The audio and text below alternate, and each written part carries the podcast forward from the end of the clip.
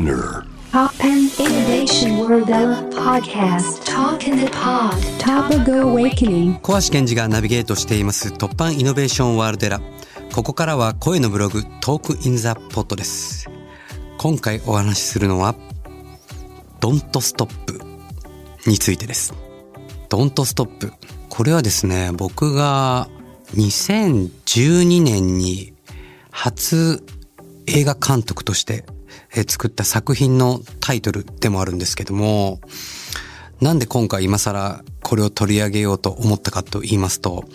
実はこの夏、家族でね、キャンピングカーで、日本を縦断しました。まあもともと大洗というね、茨城港から北海道まで船で行って、そして北海道を渡る予定でいたんですけども、まあその予定がいろいろ大幅に崩れまして、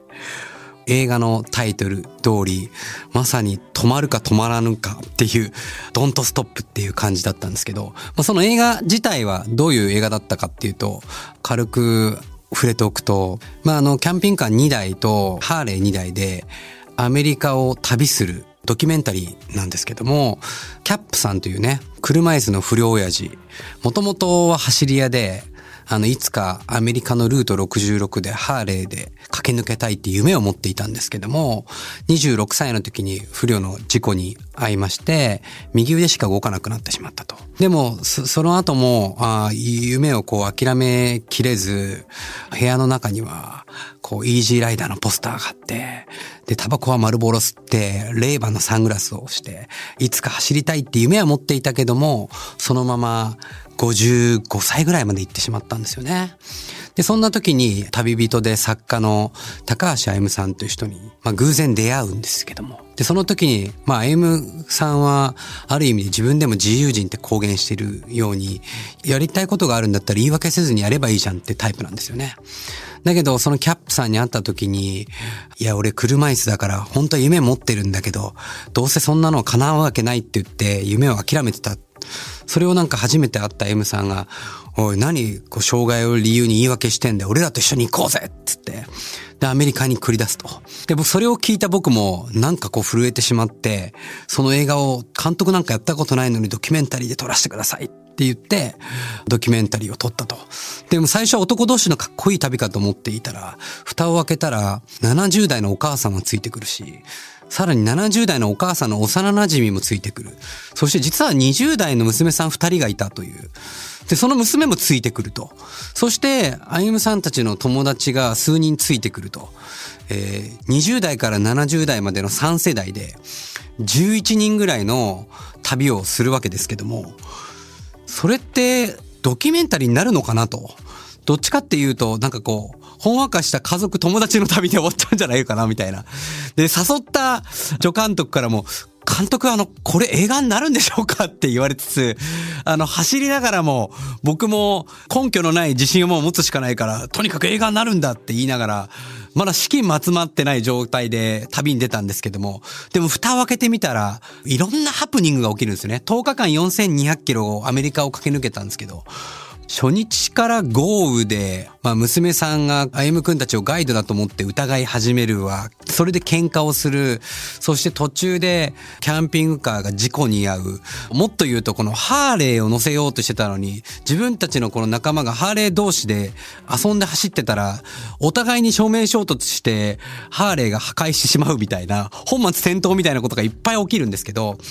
でもね、その全てのハプニングが、後々に、あ、これがあったから、なんかタイミングがずれて、新しい出会いが生まれたとか、あるいは、このなんかこう、疑い、喧嘩があってたからこそ、晴れた、なんか人間同士の深みとか、まるで4200キロ10日間の旅が人生をこう凝縮した人生いいも悪いもいっぱいあるんだけども、こういうことがあったからこそ逆にこんな出会いがあって、この芽生えた感情があって、そして出会えた景色があって、出会えた人々があってっていう、なんかそういうね、奇跡な旅がね、映画の中っていうか、まあ本当に実際リアルだったんですけど、起きたんですよね。で、その時に旅から戻ってきて、あの、つけたタイトルが高橋歩さんと、ドントストップだと。人生は止まったらおしまいだっていう、とにかく走り続けろっていうね、このタイトルだったわけですけども。まあ、まさに今回が、ドントストップって言わざるを得ないような、えー、まあ旅だったんですけど、まあもともとなんで北海道に行こうかなと思ったのは、まあうちの息子が今年4月から晴れて小学生になったんですけど、まあそのタイミングで東京から神奈川の方に引っ越したんですよね。で、まあ新しい学校に行って、まあ慣れないのもあったのかもしれないですけど、割とこう、学校の始まりの時に、ちょっと不登校気味というか、学校行きたくないみたいな。でも毎日泣いてたわけですけども。で、その時になんかね、直感で、頭で考えると、こういろんな嫌なこととか言い訳とか出てきちゃうから、もっと直感的に生きてほしいなと思って、もっとワイルドなもの、ワイルドなものを見せたいと思った時に、パッて僕の中で直感的に降りてきたのが、知床まで行って、リアルな熊を見せたいって思ったんですよね。もうこれだけ、本当に根拠はないんですけど、熊を見せたいと。で、まあちょうどこうキャンピングカーも買ったんで、キャンピングカーで旅をしながら行こうと。で、さすがに陸路で行くのは遠いなと思ったんで、まああの、調べたらこう、茨城港から北海道まで、あの苫小牧まで、あの、キャンピングカーで船で行けるっていうんで、じゃあまあそれで行こうと思ってたら、なんとこう、北海道がこう、出発のタイミングでも好転続きなんですよ。天気が悪いと。で、そんな中北海道行ってもな、みたいな。で、熊見るタイミングもちょっとね、好天だと船も出れないしっていうのもあったんで、じゃあ、東北だけが唯一西を除いてもあの天気良かったんで、じゃあ行きは東北までこうゆっくりゆっくり北上していこうっていう風になったんですけども、まあ、そのゆっくりこう北上していく中で、まあ、青森港まで行きましたと。で、まあ、青森港から北海道まで行くんですけども、まあ、そこまではなんとか行けたわけですよ。そしたらですね、高速で、まあ一回ね、これガソリンがね、ちょっとね、危うかったんですけど、まあ大体ガソリンの給油ランプがついてから、まあ50キロぐらい走るじゃないですか。まあ僕もね、旅してる時って、なんかこう、いろんな引き寄せとか、いいも悪いもね、こうなんか引っ張っちゃうんだと思うんですけど、ちょっとね、その中で自分の中でね、自分でもちょっとこれは、おごったな、調子に乗ったなと思った瞬間があったんですよ。まあ、給油ランプがついてるけど、まあ一応こう、インターでガソリンスタンドがあったんで、ガソリンスタンド一応寄ってみたんですよ。そしたら、僕24時間かと思ったら北海道のそこのガソリンスタンドが24時間じゃなくて8時からだったんですよね。で、僕が着いたの7時55分。で、着いて、すいません、ガソリンスタンド空いてますか？って言ったら、ああ、すいませんね、まだ空いてなくてあと5分お待ちくださいって言った時に、僕が待てばよかったんですけど、あ、じゃあいいっすっつって、5キロ先にあったんで、余裕だろうと思って、じゃあいいですっつって、行って、ずっと走ってったら、いきなり、ストン、ソンソンソンソンつって、なんか、急に力がなくなってって、で、たまたま奇跡的に路肩があったんで、寄せられたんですよ。まあ、でかいんでね。で、もう、JAF に連絡して、で、とにかくわかんないです。まあ、レッカーも含めて、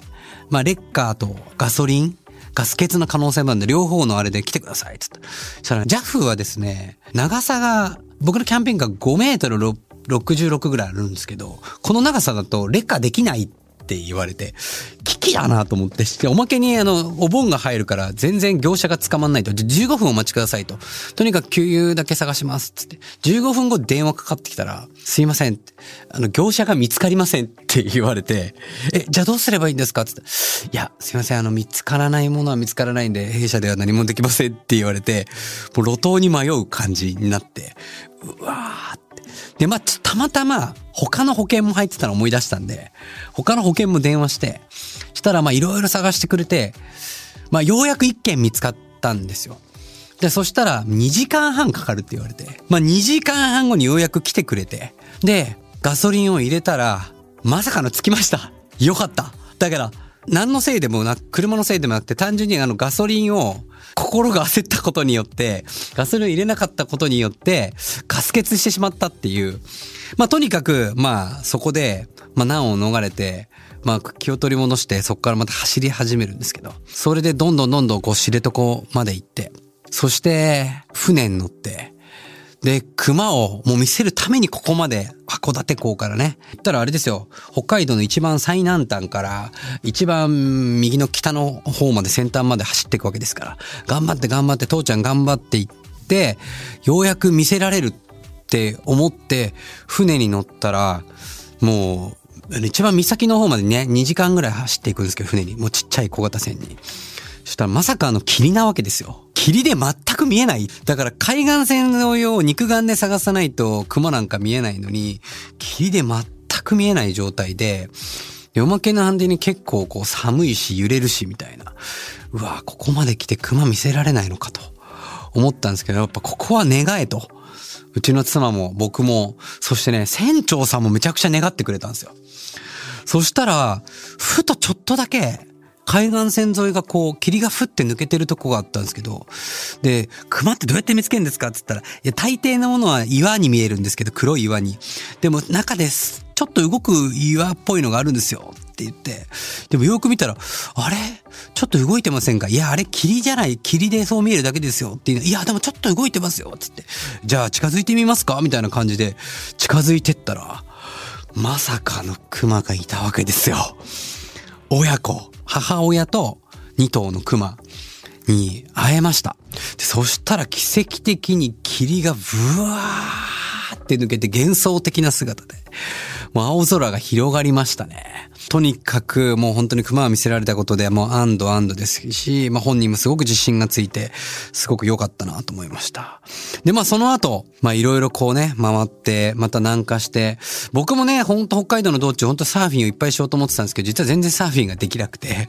もうずっと波も良くなかったんですけど、そんなこんなしてたら最後本当にね、波が上がってきて、すごくサーフィンもいい波に入れたんですけど、まあそうやってようやくいろいろこうことを終えて、ようやく帰路に着くこうと思う2日前にポーンとメールが飛んできまして、まさかの大洗港まで行く船が台風による高波で欠航となりましたみたいな。えーじゃないですか。これどうやって帰ればいいんだろうと。で、一応念のため、これ次の大概の便ありますかって聞いたら、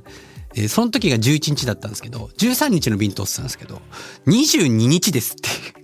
それは無理じゃないかと思ったんですよね。なぜかっていうと、まあ、ただでさえお盆でもう船が全然空いてなかったのにもかかわらず、挙句の果てに結婚になるんでみんな次の便取るじゃないですか。だから空いてないと。やばいやばいっ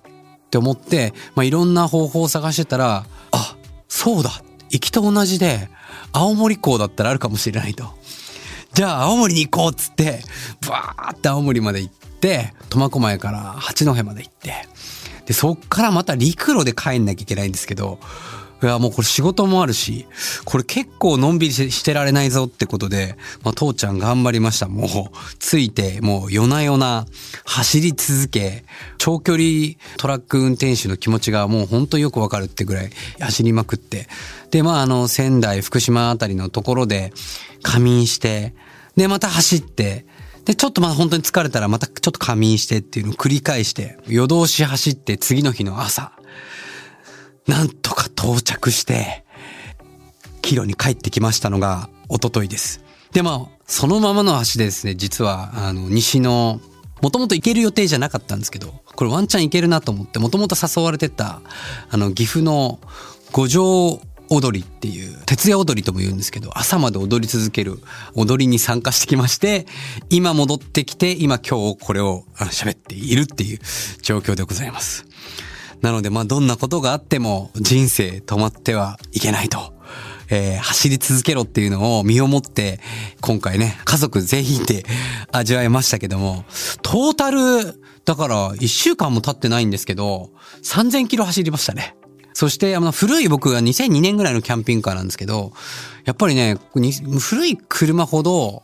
なんか本当にあの、人間と同じようにご機嫌がすぐ損ねて、ガソリンがない状態でフルスロットルで走ると疲れちゃって悲鳴上げちゃうんですね。だからこそ本当にこう感じながら丁寧に走ってあげなきゃいけないっていうのを身をもって知って本当になんだろう、車にありがとうありがとうってこう車と会話するように、えー、帰ってきましたね。車も物っていうかこうにも命が宿るじゃないですけど、すごくこう大切なそういう考えをしながら、あの、帰ってきました。